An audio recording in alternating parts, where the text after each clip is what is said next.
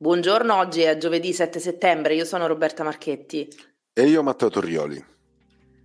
Tensioni in Campidoglio, Gualtieri striglia i suoi assessori e chiede maggior responsabilità. Non posso risolvere problemi che non devo risolvere io. Torniamo poi a parlare del femminicidio di Rossella Nappini, emergono nuovi retroscena. Adil Arrati, il 45enne accusato del delitto, non aveva il permesso di soggiorno. Le domande dei test di medicina vendute su Telegram. Un importante studio legale romano fa ricorso al TAR per le gravi irregolarità negli esami di ammissione. Enesima tragedia Ostia sul tratto di spiaggia senza bagnini, a perdere la vita una donna di 77 anni dopo un malore in acqua. Infine la polemica su Enrico Brignano pubblica sui social un video a Venezia scherzando sulla città, ma i veneziani non l'hanno presa benissimo. Roma Today la rassegna stampa di Roma Today con Roberta Marchetti e Lorenzo Nicolini. Partiamo dalla politica con un retroscena che arriva dal Campidoglio. Il protagonista è il sindaco Roberto Gualtieri, che potremmo definire eh, in un certo senso il Gualtieri furioso. Vediamo cosa è successo. Gualtieri martedì mattina ha incontrato i membri della sua giunta, ma non si trattava di un classico incontro pro- programmatico, ma di un appuntamento in cui il primo cittadino ha voluto dare una bella strigliata ai suoi assessori. Gualtieri è entrato nella sala delle bandiere in Campidoglio poco dopo le nove, ha salutato e ha fatto una comunicazione per poi, sempre salutando velocemente, dopo poco meno di mezz'ora, se n'è andato. E qual è stata questa comunicazione? Io mi devo occupare di molte cose, avrebbe detto il sindaco Gualtieri, e non posso ritrovarmi sul tavolo problemi che non dovrei essere io a risolvere. Se ci sono intoppi negli uffici, ve ne dovete occupare voi, non io. Insomma, quello che ha preteso Gualtieri martedì mattina e che si aspetta da oggi fino alla fine del suo mandato è una presa di coscienza netta da parte di tutti gli assessori del ruolo che ricoprono. Eh, del resto, dopo due anni di mandato, la situazione di Roma è sotto gli occhi di tutti, i marciapiedi sono ridotti a vere e proprie giungle urbane, i parchi eh, con l'erba alta, eh, i topi al Colosseo, ma un po' ovunque sono stati e vengono segnalati ogni giorno eh, in città, eh, per non parlare dei mezzi AMA messi malissimo, i vari disagi sulle metro A e B, l'incognita eh, Z fascia, ZTL fascia verde di cui abbiamo parlato più volte prima di questa estate anche nel nostro podcast. Insomma, i cittadini si lamentano e i confronti con l'ex sindaca Virginia Raggi eh, si moltiplicano e sono all'ordine del giorno. Per questo motivo Gualtieri ha voluto strigliare tutti, nessuno escluso. Eh, ma dal Campidoglio qualche fonte fa sapere che anche nessuno nello specifico, però Gualtieri se la sarebbe presa veramente con tutti, chiedendo maggior collaborazione e autonomia e invitando gli assessori a coinvolgere di più i consiglieri. Se fanno e votano degli atti, bisogna dare seguito nell'immediato, ha detto Gualtieri, riferendosi quindi a delibere sepolte negli uffici per mesi dopo essere state approvate in aula o nelle commissioni capitoline. In apertura torniamo a parlare dell'omicidio di Rossella Nappini, infermiera di 52 anni del San Filippo Neri, uccisa nell'androne del palazzo in cui viveva lo scorso 4 settembre. Emergono nuovi dettagli della vicenda. di Larrati, il 45enne accusato dell'omicidio dell'infermiera, non aveva il permesso di soggiorno. Dopo quanto emerso infatti dagli accertamenti che hanno certificato il fatto che l'uomo fosse irregolare sul suolo italiano, la Procura di Roma ha chiesto la convalida del fermo del marocchino che oggi verrà ascoltato in udienza davanti al GIP della capitale nel carcere di Regina Celi.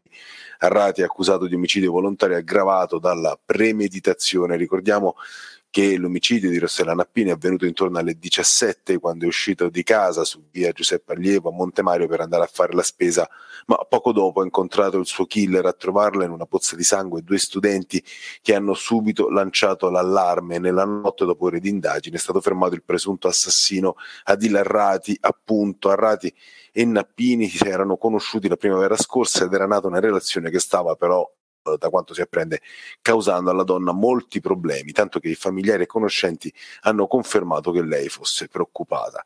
Per quanto riguarda le indagini, gli inquirenti stanno cercando di ricostruire la dinamica del delitto. Fondamentale è stata la testimonianza della madre di Nappini che quando ha sentito le urla della figlia si è affacciata alla finestra e ha visto un uomo allontanarsi in tutta fretta. L'arma del delitto, si presume un coltello, non è ancora stata ritrovata e sempre oggi Giovedì 7 settembre l'ASL Roma 1 ha organizzato di fronte al nosocomio romano una fiaccolata in ricordo della donna vittima dell'ennesimo femminicidio.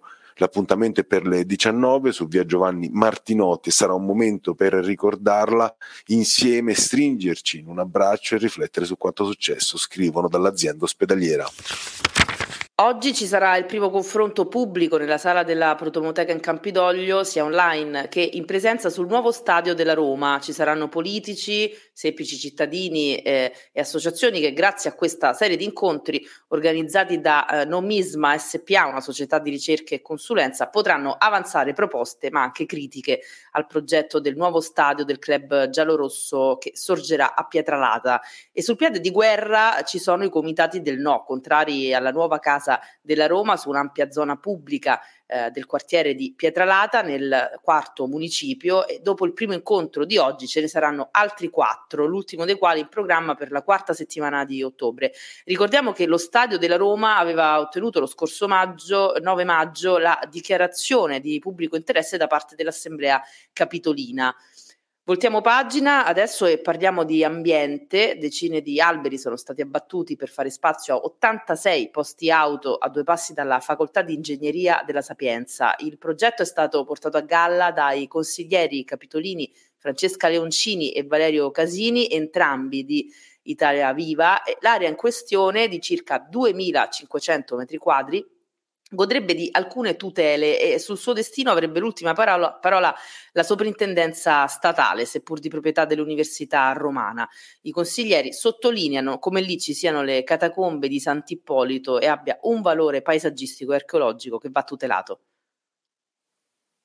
In arrivo un bonus affitti per gli sfollati di Vienino Franchellucci. Si tratta di 51 persone che dallo scorso 2 giugno sono state costrette a trovare un nuovo alloggio dopo che gli stabili nei quali vivevano ai civici 73-79 della strada Coglianiene sono andati in fiamme durante dei lavori di ristrutturazione. Inizialmente ospitati in alberghi o presso amici e parenti, queste persone non hanno ancora potuto tornare nelle loro abitazioni, tutte sotto sequestro da parte della magistratura ed oggetto di un'inchiesta. Per questo, per venire incontro alle famiglie, anziani e giovani nel giorno della festa della Repubblica hanno perso tutto, la giunta capitolina sta per approvare un documento che stanzierà un bonus affitto da erogare agli sfollati, quali nel frattempo si sono dovuti arrangiare andando a vivere in affitto in varie zone di Roma.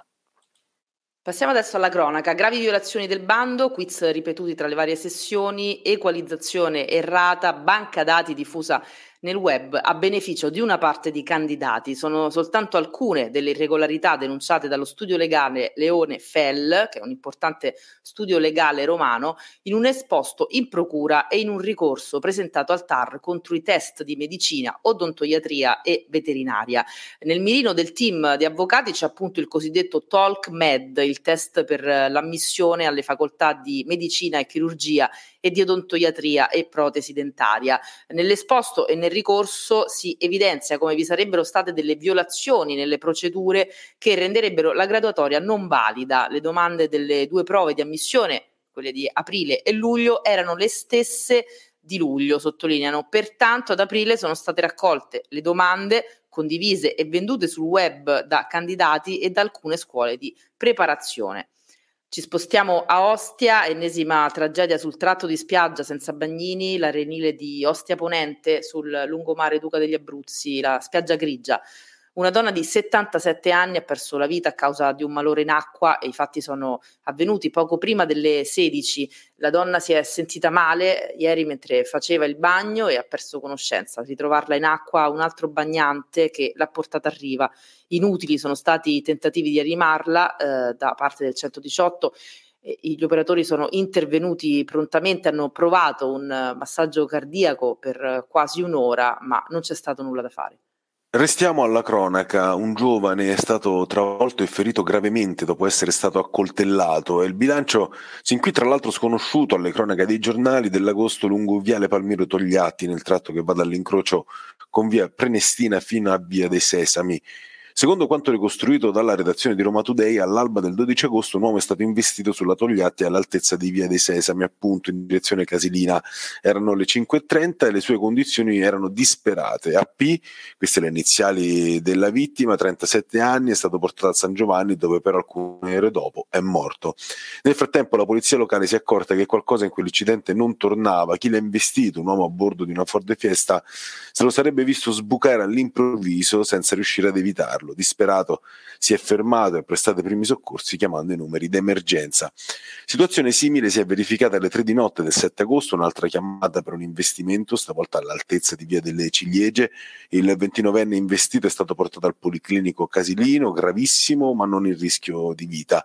Sul corpo degli evidenti, aveva degli evidenti segni d'arma da taglio, poco prima sarebbe stato infatti accoltellato e l'investimento sarebbe avvenuto nell'ambito di una fuga. Anche qui nessuna conferma del dell'episodio da parte di chi indaga, silenzi e zero dettagli sulle investigazioni. E a proposito di via Palmiro Togliatti, Roma Today ha fatto un giro proprio al quarticciolo per vedere da vicino una situazione che sembra ormai fuori controllo. Ci sono cumuli di rifiuti ovunque, tra cui centinaia di bottiglie di vetro, vestiti e materassi abbandonati e i resti di un bivacco che a detta di chi vive lì è H24 e 7 giorni eh, su 7 presente accanto a una delle piazze di spaccio più note della città, proprio su via Togliatti poco giorni fa, grazie al video di un abitante abitante del quartiere si è potuto infatti vedere quello eh, che chi vive qui subisce quasi quotidianamente, assistere a una mega rissa con tanto di lancio di bottiglie in pieno giorno. Un degrado questo che è figlio probabilmente anche della densa attività di spaccio nella zona, ma anche della prostituzione che si estende fino agli archi all'incrocio con via dei Pioppi. A rilanciare l'allarme sicurezza legato a questa zona della capitale, la presidente dell'Assemblea Capitolina, Svetlana Celli, rilanciando proprio il video della rissa eh, girato da quel residente. Le famiglie chiedono solo di poter vivere il loro quartiere in tranquillità, ha detto Celli attraverso una nota, eh, inviando poi una lettera al prefetto di Roma segnalando l'ultimo episodio e chiedendo di adottare provvedimenti urgenti. E chiudiamo con una polemica che arriva da Venezia, si è diffusa eh, a macchia d'olio sui social e riguarda uno dei nostri romani doc, che è Enrico Brignano. Brignano è stato nei giorni scorsi a Venezia, dove è in corso la mostra del cinema, insieme a sua moglie Flora Canto, e i due eh, hanno girato un video a bordo di una lancia, quindi mentre percorrevano uno dei famosi canali di Venezia, passando addirittura sotto il canale dei sospiri, quindi stavano facendo un bel viaggio. E mentre si riprendevano Enrico Brignano ha scherzato un po' sulla città, ha fatto finta di non ricordarsi il nome, eh, Flora Canto l'ha scambiata per Lugano, ovviamente tutto in modo molto simpatico, eh, hanno chiamato il Ponte dei Sospiri, Ponte dei Sospesi, paragonandolo a Equitalia, insomma eh, hanno giocato un po', ma questo video pubblicato eh, sul profilo Instagram di Enrico Brignano eh, cui ha sottolineato proprio nel post si scherza, non è stato proprio preso benissimo dai, dai, veneziani che l'hanno criticato e insomma non sono stati al gioco, diciamo così. Molti gli hanno risposto, eh, hanno commentato questo video e devo dire che Brignano ha risposto quasi a tutti, uno ad uno, e qualche commento va letto perché è abbastanza esilarante. Qualcuno gli fa notare appunto che non è simpatico come vuole far credere, eh, un altro gli ricorda che da tempo non vede un suo programma, anzi cambia canale quando lo vede e qui Enrico Brignano eh, gli, gli, fa i complimenti perché dice che anche lui in realtà si ca- cambia canale da solo quando si vede eh, in tv e poi a chi gli dà del pirla eh, che non fa ridere neanche i sassi, Brignano risponde Caro Luciano, a questo follower, sei simpatico come l'acqua salata nel cellulare. Insomma, i veneziani lo hanno presa benissimo, ma anche Brignano eh, si è un po' stizzito per, per le critiche. Ma infatti il mio unico commento su questa vicenda è come viene voglia uno come Brignano, ma parlo in generale anche di questi VIP, di mettersi a rispondere colpo su colpo a chi scrive tutta una serie di anche critiche piuttosto banali, eh, perché non fa ridere neanche i sassi. Cioè, si potrebbe anche no, sforzarsi un po' di più se si vuole attirare l'attenzione di qualcuno. In questo modo, poi, secondo me, si dà soltanto cassa di risonanza a chi trova del tempo per scrivere queste cose a dei personaggi del mondo dello spettacolo. Ma per me rimangono ancora delle pratiche un po' astruse, Roberta. Ecco tutto sì, qua. poi ognuno, è, è, è, anche vero che ognuno poi si difende la sua città. Quest'estate c'è stata un'altra polemica, ad esempio su Checco Zalone, che invece aveva parlato male di Foggia e quindi si sono rivoltati eh, i foggiani. Poi chissà se, se è vero, io non, non, arriverò mai a una conclusione eh, se i comici possono realmente scherzare su tutto oppure no, però mi piace Beh, pensare di sì. Zalone può scherzare su tutto, ormai ha raggiunto questo status in Italia. Queste erano le principali notizie di oggi, giovedì 7 settembre. Roma Today torna domani mattina, sempre dopo le 7.30. Potete ascoltarci gratuitamente sul sito e app di Roma Today, Spotify e tutte le principali piattaforme audio. Roma Today, la rassegna stampa di Roma Today con Roberta Marchetti e Lorenzo Nicolini.